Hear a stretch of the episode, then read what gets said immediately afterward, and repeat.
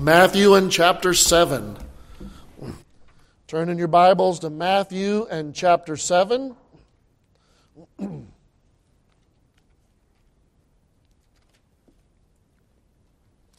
we are finishing out the Sermon on the Mount.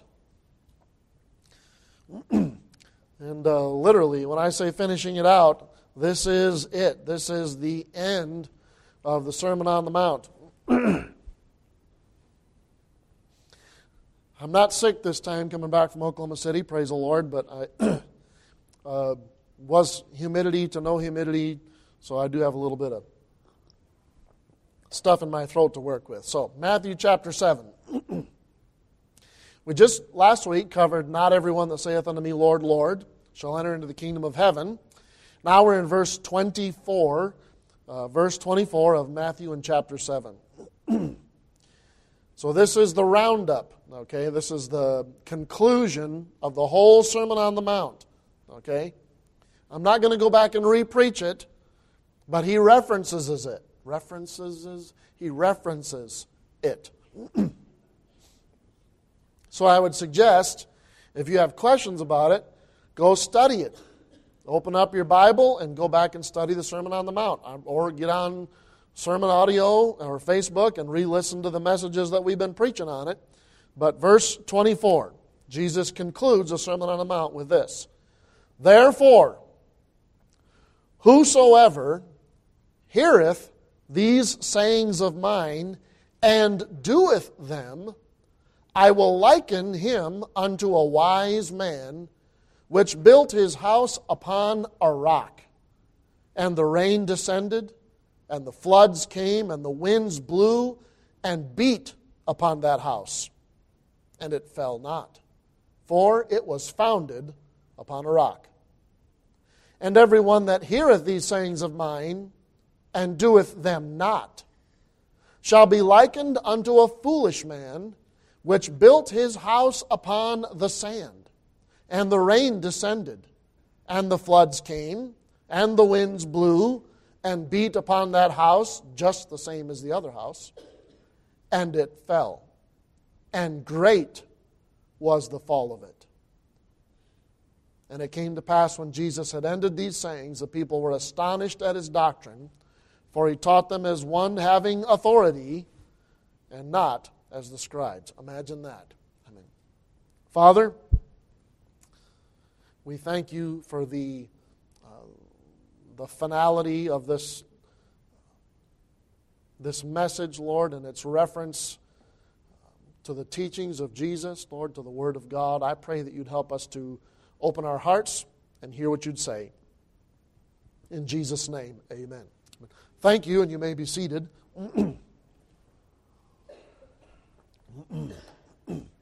I am a, a, a, bit of a window shopper. My, uh, my wife can tell you that.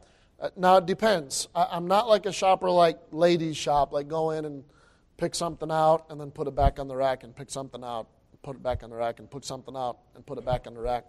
No, I'm, I'm more, I like hunting, you know.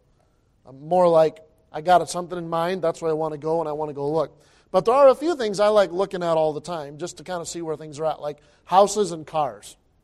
Just, you know, uh, probably the cars thing I should quit because sometimes I end up going, why does he have that and not me, you know? If he had that and I, if I had that and he had a feather under his arm, we'd both be tickled. But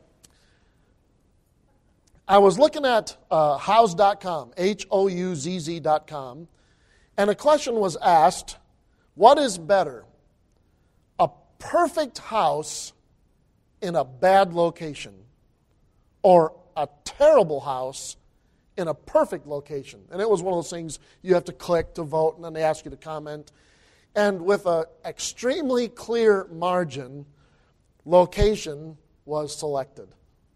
A terrible house in the perfect location. You know the statement, right? What matters in real estate? Location, location, location.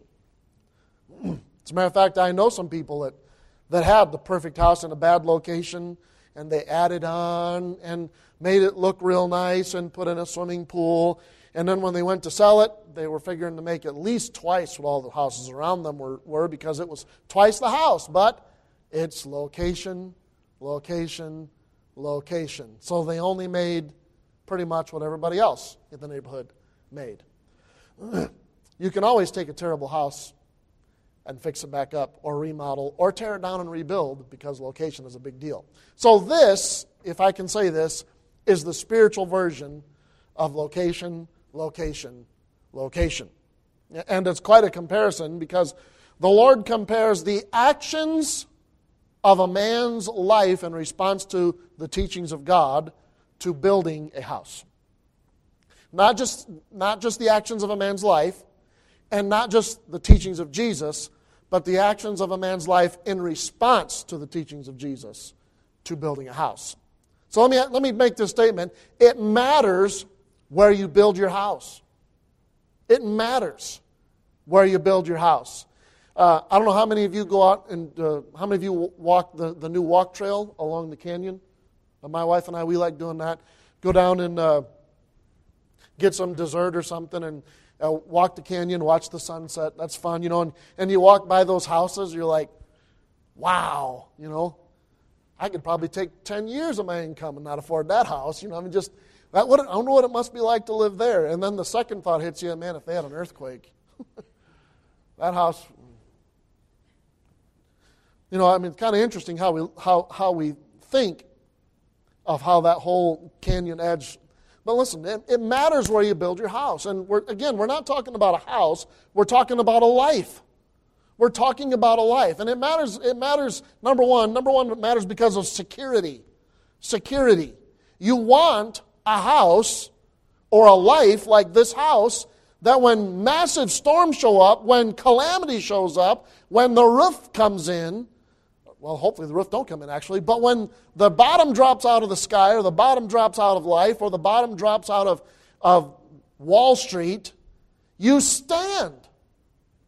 It doesn't mean it's not bad. It doesn't mean things aren't awful, but when you come out the other side, your house is still standing. It has, withstand, it has withstood the trouble. It's not knocked out of kilter. You are safe and warm and protected. It doesn't mean that there might not be a little bit of fear, but you're safe and warm and protected. Now, I grew up in Michigan. Michigan is a, a state full of lighthouses. And uh, I grew up watching Big Red. Uh, Big Red is a, is a the totally wrong shape for a lighthouse. Like you don't, you know, you don't build lighthouses square, and we, we're finding that out. The the house lighthouses that were built 200 plus years ago that were square, like down even in Japan, when the tsunami hit, they're all gone. Square ones, gone. Okay?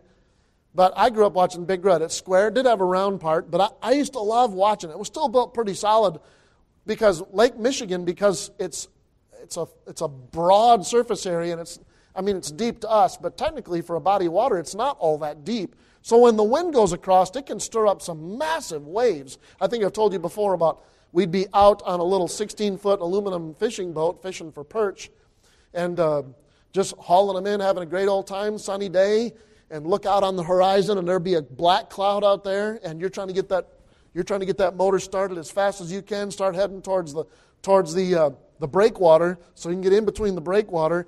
And I mean, we can see the breakwater. It's like right there. We're not that. We're not even a mile out into the out into the lake. And by the time we were halfway to the breakwater, we were going down, 10 foot up, there's the breakwater. Down, all I see is waves. And I mean, it was just rolling and no time flat. You know, it can get dangerous. And I used to watch those waves. They'd slam up against that old big red, and you'd watch them shoot way up in the air. And then in the winter, of course, Michigan's cold, which my, my daughter, by the way, they've already had 10 inches of snow um, up there in, in, Michigan, northern Michigan. But I'd watch those waves come, and it'd be cold, and that whole end of that pier would just be covered with ice and it's been standing there for, I, I don't know, 100 years or more. But I got to looking at it because I love those pictures. Some of you might remember there's a very famous picture of a lighthouse. Some of you may have seen it. It's, it's La Jument. I think I'm saying it properly. La Jument is the name of the lighthouse. It's off the coast of Brittany, France, which is one of the worst uh, ocean places for large waves and troubled seas and all that. and uh, it shows it shows this like you're looking at the lighthouse, just the very bottom of it, where the walkway is, the entrance door, and there's a guy standing in the door, and wrapped around the lighthouse is a massive, massive wave. If, you, if you've never seen it, you tr- just look up La Jument, J U M E N T, L A J U M E N T, and look at the picture. That's an amazing picture. As a matter of fact, the lighthouse keeper had, literally had to run back in the door, or he'd have been uh, wiped right out to sea. But this lighthouse was built in 1911. I mean, literally, it was lit, okay? Lit in 1911. It is uh, 157 feet tall. The lamp is 118 feet off the surface of the water. And it has repeatedly, since 1911, it has faced waves repeatedly of 65 to 99 feet tall, pretty regular. And occasionally, at least one that we know of, uh, was 157 feet tall. One wave. Slamming, I'm sorry, not, that's, the, that's the thing, um, 130 feet tall, 130 feet tall, sorry. Slamming into this lighthouse over and over and over. Now, I know there's a little bit more to the lighthouse than its foundation. Now, there's some interlocking stuff a lot. But if a lighthouse doesn't, is not built on a rock or a concrete foundation, it's gone. It's a goner. You don't withstand that kind of force. I don't, I don't know if anybody here has ever even experienced ocean waves or uh, even just on Lake Michigan. The, the power of water is unbelievable. Miss Lynn, I know you've, you've probably seen it, but you can be standing literally just a few inches of water and have a wave hit you that knocks you off your feet quite easily and not be that big of a wave. It depends on, you know, the, some of the currents. Thing. So imagine a wave that's uh, 118 feet tall, slamming, or just, I don't know, just the whole thought of a 99 foot wave slamming against the same building over and over and over. La Jument's been standing since 1911. There's several of those lighthouses have been standing for over 200 years. Why? They're built on something that's going to last. That make sense?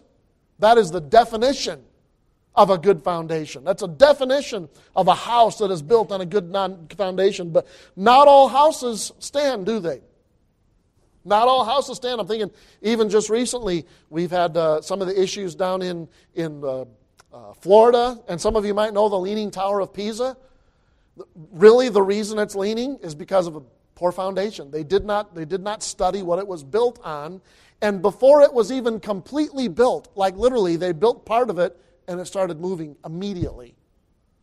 And they went back and finished it anyway. They reinforced the, they reinforced the foundation and finished it anyway. So, literally, when it was finished, it was already the Leaning Tower of Pisa. It wasn't like they built it and then later, ee! no, it's, they finished it that way. Why? Because of the foundation. That foundation, it makes a difference. Listen, no one wants a life that gets messed up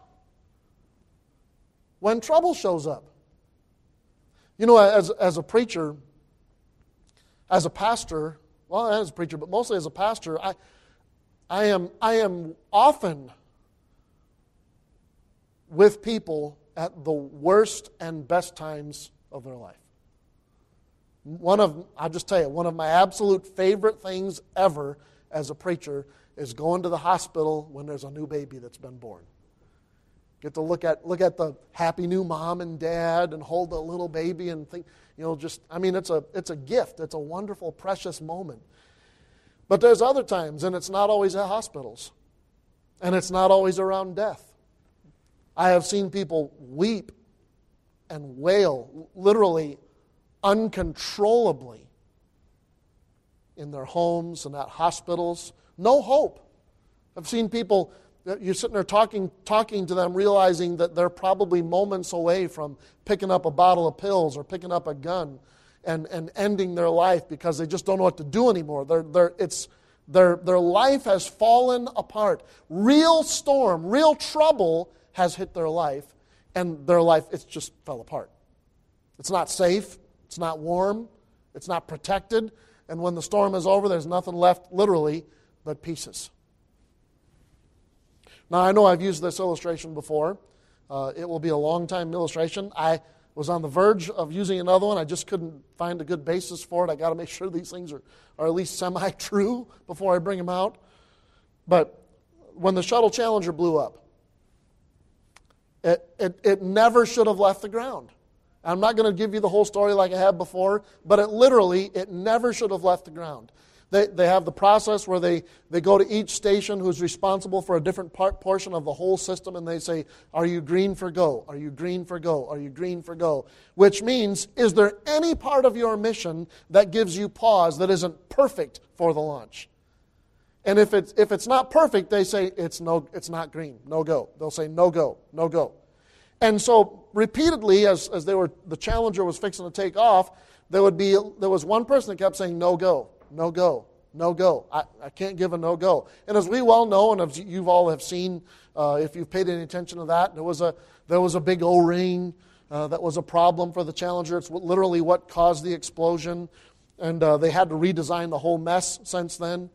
But the people that were responsible for the, for the O ring were saying, no go, no go. We've not tested these O rings at this temperature. No go. We can't say. So what they did is because there were some bigwigs there, there were high, mucky mucks in politics, and of course Christa McAuliffe, the you know the world famous teacher, was on there, and, and it was a big deal, and there was so much media. They they changed the foundational question from from is there anything that bothers you about this to can you really give me a good reason to say no? In other words, okay, you don't understand it, but do you really, can you really tell me that that is a good reason to say no? Well, they couldn't at the time because they didn't know. They'd never tested the O rings at that temperature.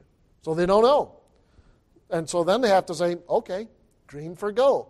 They changed the foundational question. Listen, they changed the foundational question, and what could have been a safe ride on another day ended up being one of the greatest tragedies in NASA's history.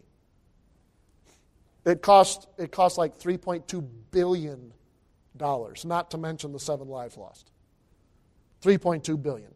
Why? Because of a foundational, they changed their philosophy of launch. And the changing the philosophy of launch caused disaster. Hmm. The, notice the problem didn't change. The problem was the same in both questions, but what they do about it was different. Listen, it's a matter of security. It, it, matters where you build your house because of security. We want, I don't know about you, but I want a life that stands. I want a life that is able to take some of the greatest hits that this world can provide and come out the other side not having totally lost everything that's me. Amen?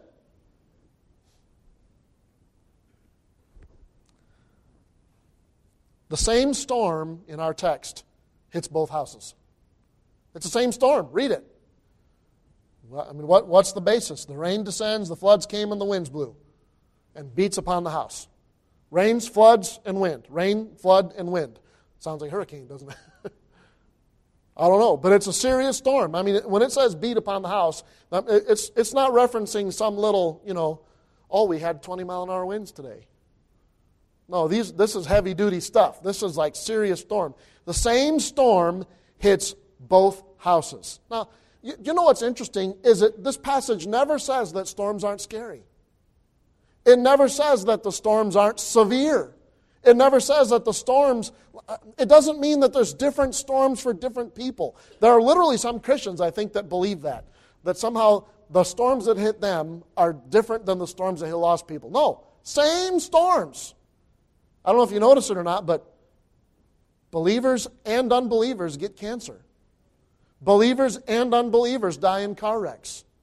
Believers and unbelievers drown. The rain falls on the just and the unjust, is what God says. And rain is a good and bad thing. The same storms. Therefore, listen, it doesn't mean that storms are easier for Christians. You understand that? The storm is the same. The storm is the same.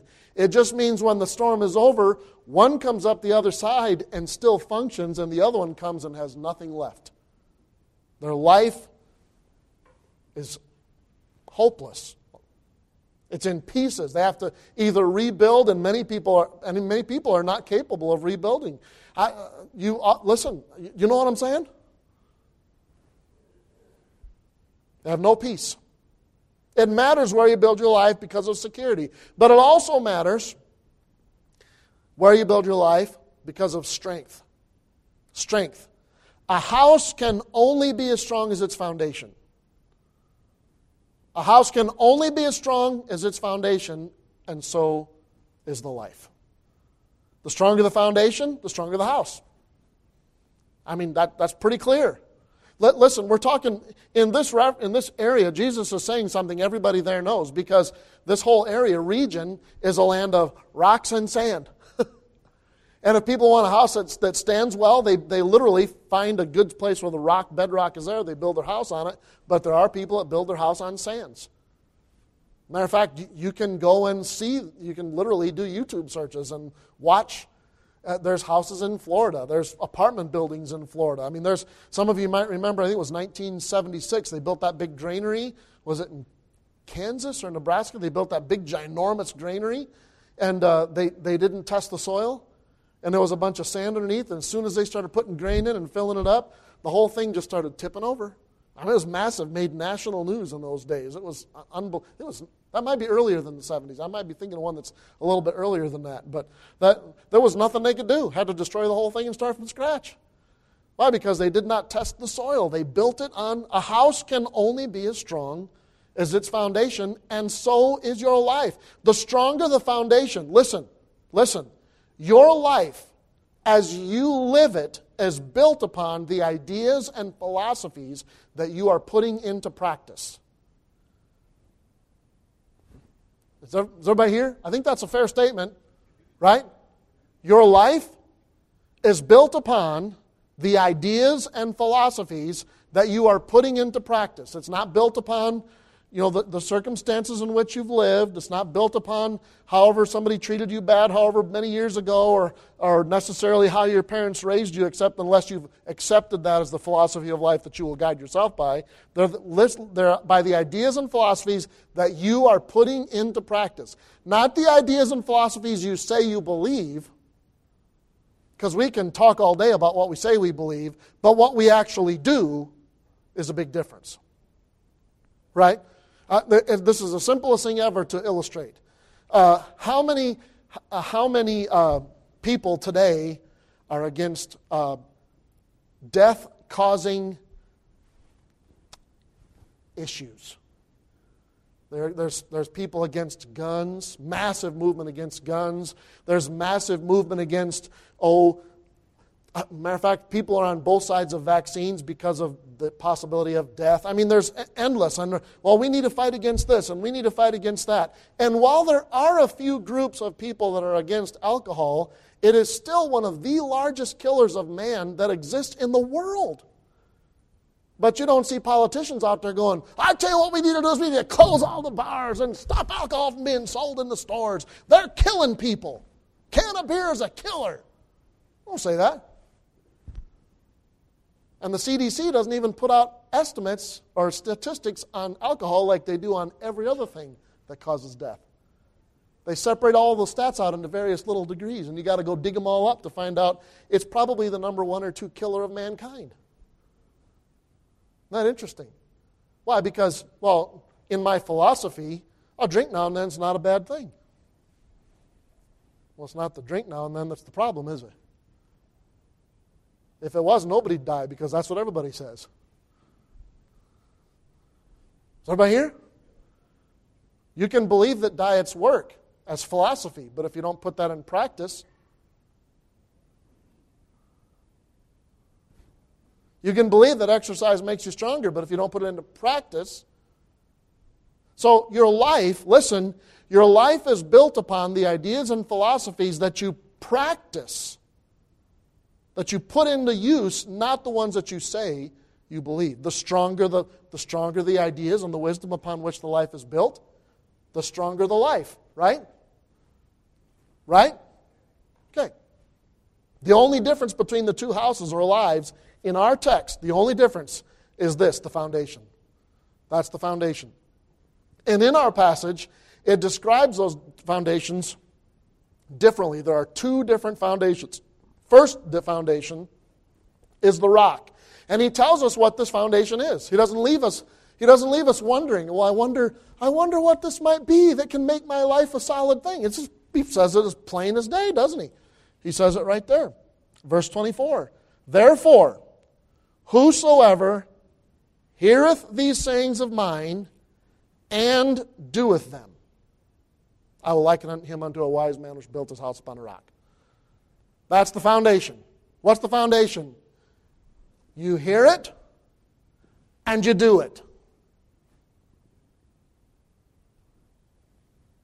Well, I'm not so sure about that. You can be not so sure all you want. But the Lord says if you want a life that makes it through trouble, makes it through the storms of life, that, that faces, listen, not just the storms of life. You understand the position that's being called out here is, are the, the calamitous events of life, which, by the way, are many. Many. There's a whole lot of different reasons. Some people would fall apart for one thing, some people fall apart for another, but the same storms are going to hit everybody those who hear the sayings of mine and doeth them. So, not just that you sit in church all the time, not just that you read your Bible all the time, not just that you claim to be a great Christian, but you actually put into practice the things that you hear. It's not what you say you believe, it's the principles and ideas upon that you're actually using in life that provide stability. You hear that? So you hear and do. Seems like there's some verses about that, isn't there? Secondly, the other foundation is the sand. And what does it say about this foundation? It says there in verse 26 And everyone that heareth these sayings of mine and doeth them not. So there is the criteria is, and again, it's kind of interesting, both foundations are exposed to the words of Christ. Do you hear that? Both foundations are exposed or have access to or can see and hear the teachings of God Himself, or, the, or to be specific, the Sermon on the Mount. They both see it. The first foundation takes those sayings and says, That's good. I'm going to put that into practice in my life. The second one says, Nah, I, will do things my way. Or, yeah, that sounds good. Yeah, I, I agree with that. But then the actual practice of life looks nothing like it. And humans do that all the time. Don't tell me that we don't. Come on. How many of you have an exercise bike or a treadmill in your house that is now a clothes and towel rack? So you understand the truth of the idea, but it's not in practice.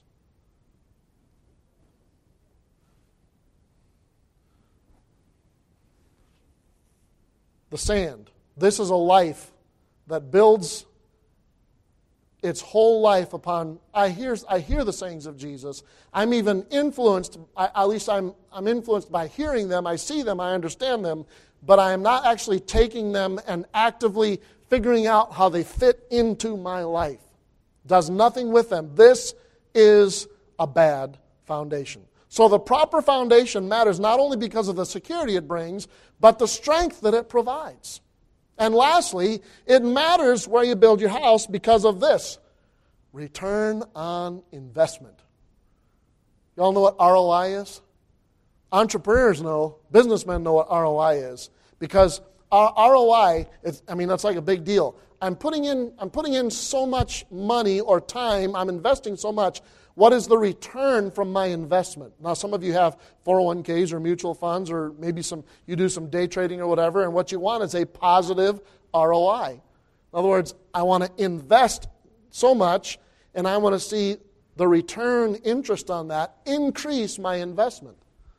If I'm going to put in $1,000, I'd like to see it at least go to, you know, like 1050 or 1100. I don't want it to see, I don't want to see it go to 700. That's a negative ROI. We're now losing money on the investment. and let, let, me tell you, it's in, this, it's in the thing here, and it's an important tracking tool for business, and it can be positive or negative. As we said before, the house in this illustration is compared to a person. A house, like a life, listen, both take time and effort and money to build. This is not, this is, Jesus is not referencing some one time event. He's talking about the course of, the course of a life. A house takes a while to build. despite all the TV shows that you've watched that show a whole house being built in three days, there is a lot of man hours involved in that. Houses take a while to build, and a good house in a good place like you want it takes even longer. A life is something that is built over time. And you won't know your ROI until the storms hit.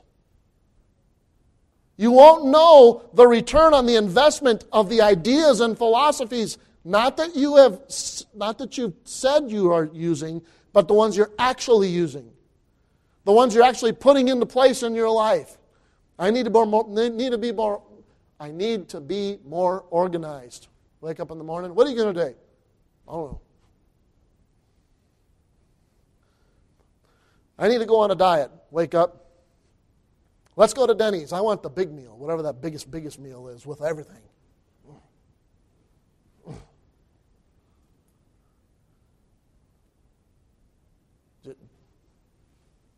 ROI, like a life. Listen, you can, you can build your life thinking you have done well. Looks great. I have the house I want, I have the wife I want, I have the kids I want, I have the job I want.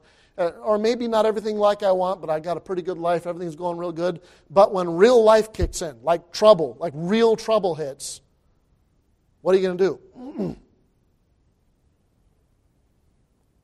when you lose your job and it's, it's you know, it wasn't your doing. When you get a, a major disease and you, you haven't even started living your life yet.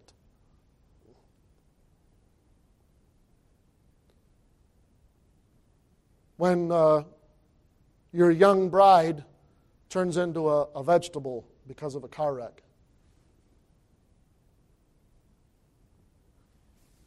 When the devoted, when the devotion of your life, you, you built a profession or you built a company or whatever, whatever it is, and suddenly the company or the profession that you built doesn't want anything to do with you anymore.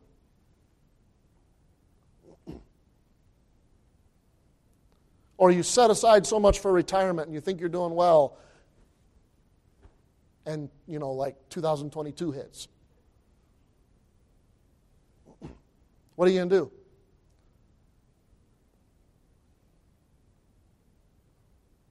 when something that you thought wasn't important in life but something you might experience was suddenly taken away from you tragically traumatically what are you going to do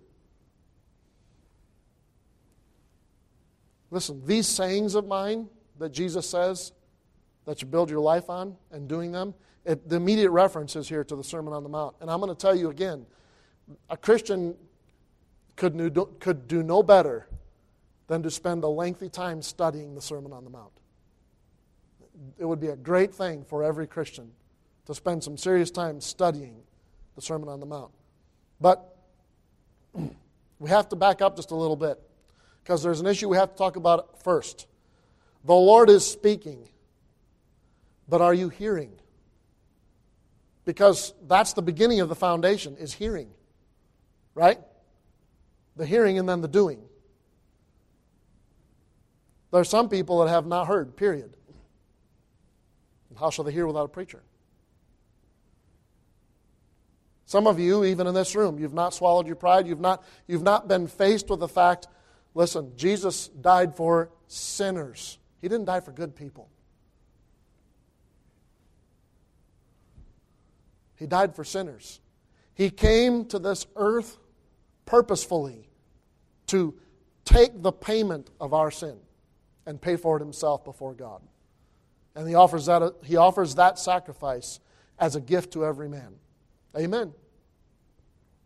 He offers it to you as a gift his sacrifice before God for your judgment in your place. taking the payment you should have had for your sins. I'm telling you, if you haven't even heard Jesus, that's where you have to start. You have to start by acknowledging, Lord, I'm a sinner.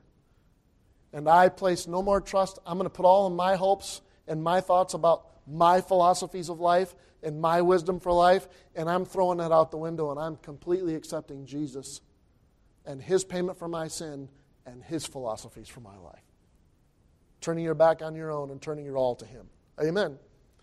They got to start there. That's the first step. But even believers, let me just remind you, the Lord is still speaking to believers. And just because you're a believer does not automatically mean that you are doing everything that He is speaking. You know this, right? Hey, hey, come here, come here, kid, come here. I want you to take out the trash, and then I want, uh, hey, uh, uh, over here, are you listening to me? Okay, focus. I want you to take out the trash. I want you to make your bed, and I want you, yeah, yeah, yeah I'll answer that in a minute. Hang on. okay, you listening? Okay, I want you to take out the trash, I want you to make the bed, and I want you to feed the dog. Now, what did I ask you to do? No. No. No. Okay, listen, focus. Because humans don't have trouble with that, do we?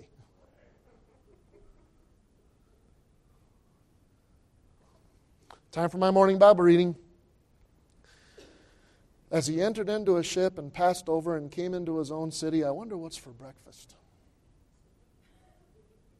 Oh, and behold, they brought to him a man sick of the palsy, and oh, palsy. Wonder how Paul's doing. Oh, and lying on a bed, and Jesus healing their faith said,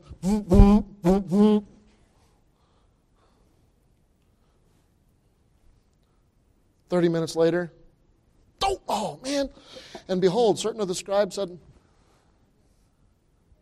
because humans don't have trouble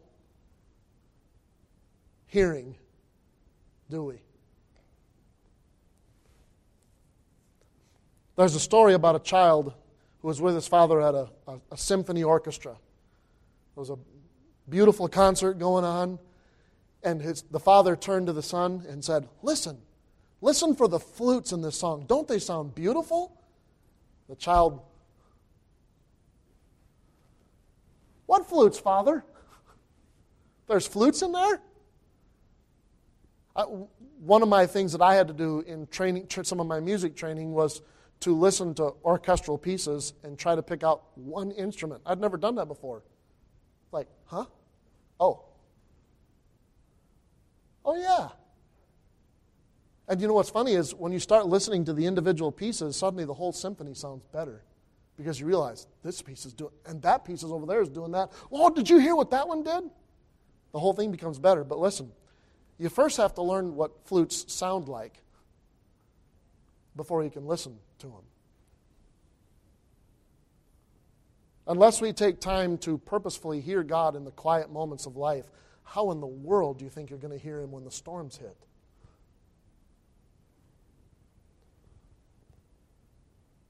James 1, and I know many of you know this and you're uh, bound to go here, but be ye doers of the word, and not hearers only, deceiving your own selves. For if any be a hearer of the word and not a doer, he is like unto a man that looks at himself natural face in a glass. He beholdeth himself and goeth his way, and straightway forgetteth what manner of man he was. True. Trouble with that? Oh well talking to somebody and they're totally distracted. Meanwhile, you got boing, boing, boing, boing. What's their problem? But whoso looketh into the perfect law of liberty and continueth therein, he being not a forgetful hearer, but a doer of the work, doer of the work, this man shall be blessed in his deed. Hear and do. This is a wise investment. There's good ROI here. Wise investment hear and do. Well, they don't make sense. It's not about whether it makes sense. It's about, God says this is where the RO, positive ROI is. A life that learns and implements the wisdom and life of Jesus Christ has a good ROI. You will withstand the storms of life. And your stand, the Bible says, will be one that is apparently quite strong because it's compared to the opposite, very opposite. The storms come and they beat on the house. We had a, we had a uh, tornado that went through. I, will never forget the night, uh, South Dakota. We, we, were just getting out of church uh, one Sunday evening in, uh, in Sioux Falls, South Dakota, and we and uh, had a great service, and we were talking in fellowship, and we walk outside, and everybody just went dead quiet because the air was orange. The air was orange. Looking around, going, "What in the world?"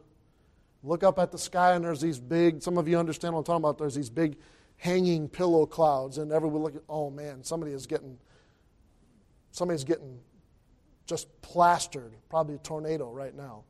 And we weren't wrong. At that moment, the, uh, the town of Spencer, South Dakota, was being wiped off the map.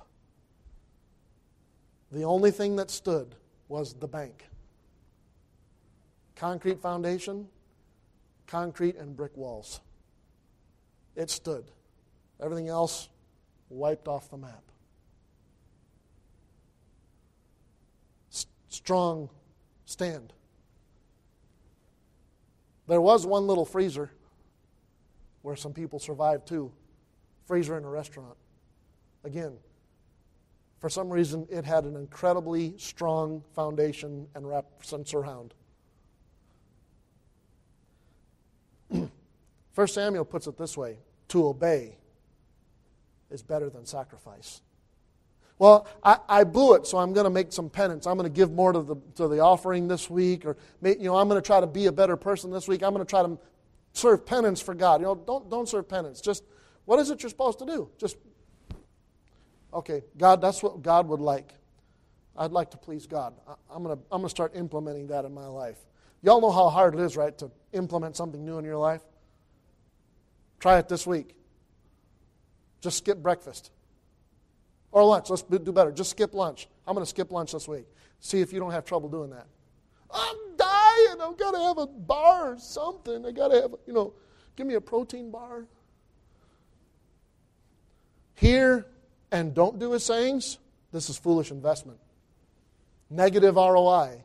A life that learns but does not implement the wisdom and life of Jesus Christ is one that is doomed to fall to pieces. You know what that means? Some of the biggest falls are people that grew up in church. Are you, hearing me? I mean, some of the biggest falls are the people who grew up hearing good, solid preaching. But they ignored it.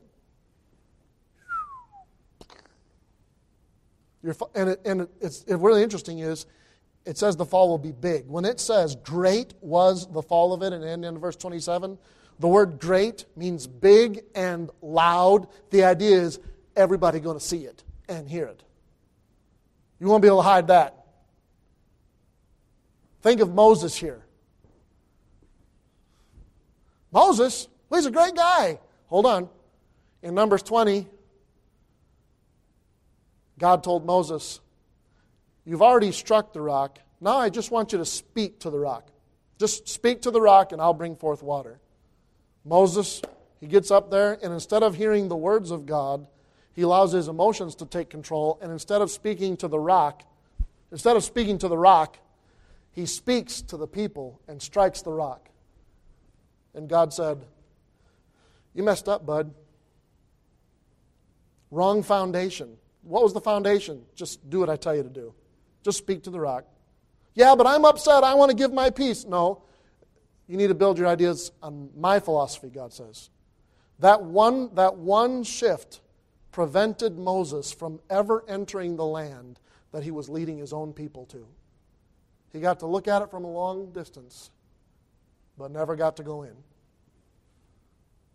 That's awful to be the deliverer of God's people, to be the savior of God's people. And listen, Moses was a great man. This doesn't take anything away from Moses per se. But in that one thing, he walked up in that instance. And instead of building his life on the foundation of what does God say, he built his life on what does my flesh want? These people are idiots, I'm telling you what. What do we got to do? Bring forth water out of this rock for you? You, read, you go read it.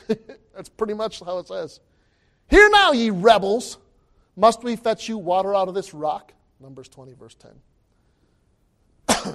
What's the big deal? He just hit a rock with a stick. Why is that such a big deal? You know, humans are always ready to justify when they build their life on their own foundation. Yeah, but it's not that big a deal. Again, I've said this before, and I'm going to keep saying it. Anytime this statement is used, you should stop and look carefully at what you're doing. it's not that big a deal. It ought to be this big red flag go, ding, why am I saying that? I better examine this. Because I might be justifying my own response to disobedience to what God's word says. The problem is not what Moses did. The problem is that he disobeyed God. In other words, what he wanted to do became more important than what God said to do. That's called humanism. That's what that's called humanism. Guess what? Guess what? Uh, Satanists agree with that. A Satanist will tell you, we don't worship Satan, we worship man. We're humanists. That is Satanism. That's the definition of Satanism. Disobedience to God is to say that I know better than God what, he, what needs to be done. I am wiser than God. I am better this I am better in this instance than what what I think is, is better than what God wants here. And by the way, that's just straight up idolatry. For this simple sin, Moses was prevented from seeing the great. Moses heard God's word in this instance, but he did not do God's word. There's that one instance. Now, granted, we have the rest of Moses' life where some good foundation was built, and we have the results of that, praise the Lord. But do you hear what I'm saying? All of Scripture is full of this basic doctrine trust and for there's no other way not to have Jesus be happy, but to be happy in Jesus. Proverbs 29, it says, Where there is no vision, the people perish. The vision here in the context is talking about the law. You can go back and read it yourself. People have misused the verse greatly. But it's talking about the law. God set the law up and said, Where there is no vision, the people perish. But he that keepeth the law, happy is he. That's the Old Testament version. The New Testament version is this 1 John 2, verses 3 through 6. And hereby we do know that we know him if we keep his commandments. He that saith, I know him, and keepeth not his commandments, is a liar, and the truth is not in him. But whoso keepeth his word, in him verily is the love of God perfected. Hereby know that we are in him. He that saith he abideth in him ought himself also so to walk, even as he walked. And there's a lot of other verses we go to. Listen, calamity is going to reveal the reality of your Christianity. Calamity is going to reveal the reality of your Christianity. It exposes the philosophies and ideas upon which you have built your life.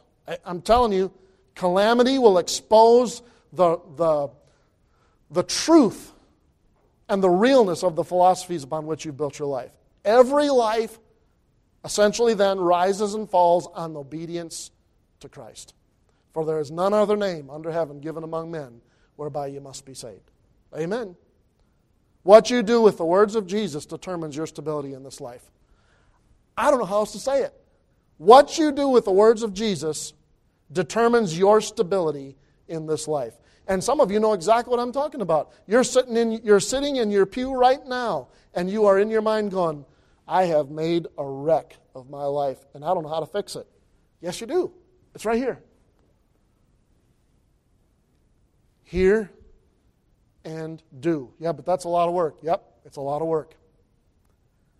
Funny thing is, the Lord empowers us with this thing called the Holy Spirit of God who walks with us, who empowers us to do what He's given us to do. Listen, are you hearing me? It matters where you build your house. What is your life built on? Find the heart of God. It's in the book. Find the heart of God for, you, for your life. It is in the book. He loves you. God wants you to have peace and, and, and joy on this planet. That he designed, and here's Jesus saying, here's how you attain it. Here's how to how to live through some of the worst times of life and walk out the other side strong and resilient. Yes, it was a bad storm. Yes, it was scary, but I'm making it. God is helping me. I, I, tell you, there's, I, I, am, I'm getting to where I'm understanding this. Even with my, with my parents, losing my parents, I think I was a little bit both. It was kind of evident. I was seeing where God was obviously helping me through, and I was seeing some spots where I didn't know what to do. It just encourages me. I'm, I'm going to stick with what's in the book. He wants you to have a, a peaceful heart in the middle of a stormy world. I'll, I'll leave you this illustration. But my whole life growing up, my mom loved storms. Uh, God had used physical storms in her life to teach her that He is God in the real storms. And so she would, she would literally, if there was a major storm, she'd be at the window or on the porch. And so I grew up my whole life. Well, I remember very specifically one of the worst storms. I'm not kidding. It was, it was a whole. I mean, the, the thunder, the whole house was just, I mean, shaking, stuff falling off the walls just from the thunder. And it was nonstop, just boom, boom, boom, boom, boom, boom, boom, boom, boom. I, I wish, if you've never experienced a storm like that, find somewhere to experience it because it's amazing. And I was scared to death. And here's my mom sitting on the living room floor looking out the picture window, and here's dad right next to her. And I walked out there and just kind of tucked up under mom's arm, and suddenly the whole storm thing didn't seem like a big deal. I got mom, I got dad, everything's safe. The storm can do all it wants. They're not scared, I'm not scared. And man, I remember watching out there and seeing those clouds light up from the inside and then seeing a big flash of thunder and watching. And to this day, if there's a big storm, I like it. I'll be, if the tornado sirens go off out in Missouri, I'm out on the porch, like, okay. Now, I ain't stupid. I mean, there's times I get my family in, but I, watching that rain slam through and realizing this is just the dust of God's feet, man. The God's still in control. He's a good God. Did you hear me? My son, on the other hand, now different, so don't, don't beat up on him. But and you'll understand why. How old was he? Three? Three, three weeks? When he was three weeks old, I still to this day am not even sure how in the world I talked my wife into this, or if I did, or if she chose to, what I don't know. He was three weeks old. Dakota was three weeks old, and we had a. I was in charge of a lot of the activities at Heartland, and we were doing a, a big banquet. End of the year banquet, May. That's tornado time. So we're, we're all at this motel, and I think I've told the story before. We're having this, we're in this big conference room. We're having this, uh, this big event, big end of the year banquet, and it's just about to close down. Kids are starting to leave, and the tornado sirens go off, and she's going, "My baby boy," and I'm going, "I, I got 200 and some kids." I'm, you know, I got to make sure they're all okay, and where are we supposed to go? And I'm grabbing, because nobody's telling us a thing. I'm grabbing people walking by, workers, and saying, What are we supposed to do? And I'm like, Okay, follow this guy. Everybody follow this guy. Down into the basement they go in underground Oklahoma City, and, and that was a whole story in itself. But we're safe. She's dying. My baby. And I understand. I, I mean, I, I'm not in the least, I understood it.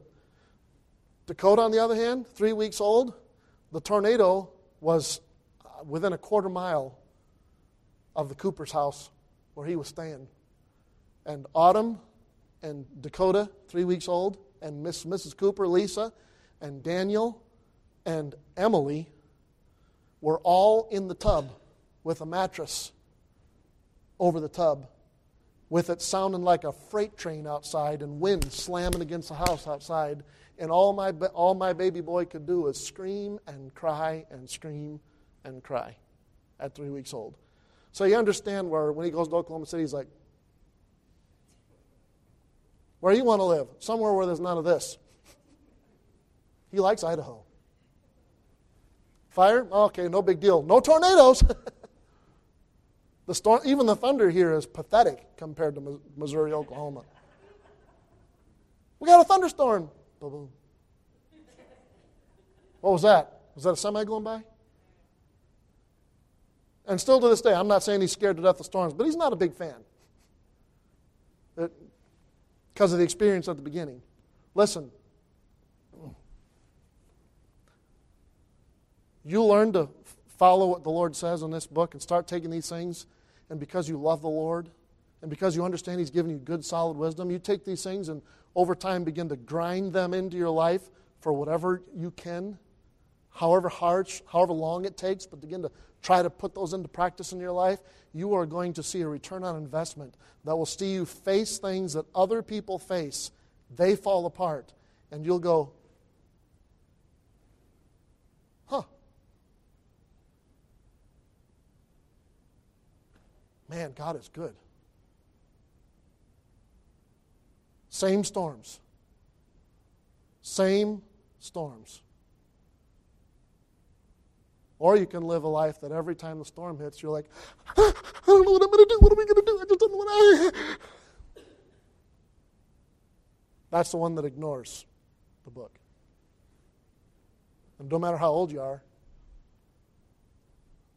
every person of any age can start that same process. Well, I understand it. There's plenty in there you do understand. It matters where you build your house. It matters what you build your life upon. What are you building your life on? Father,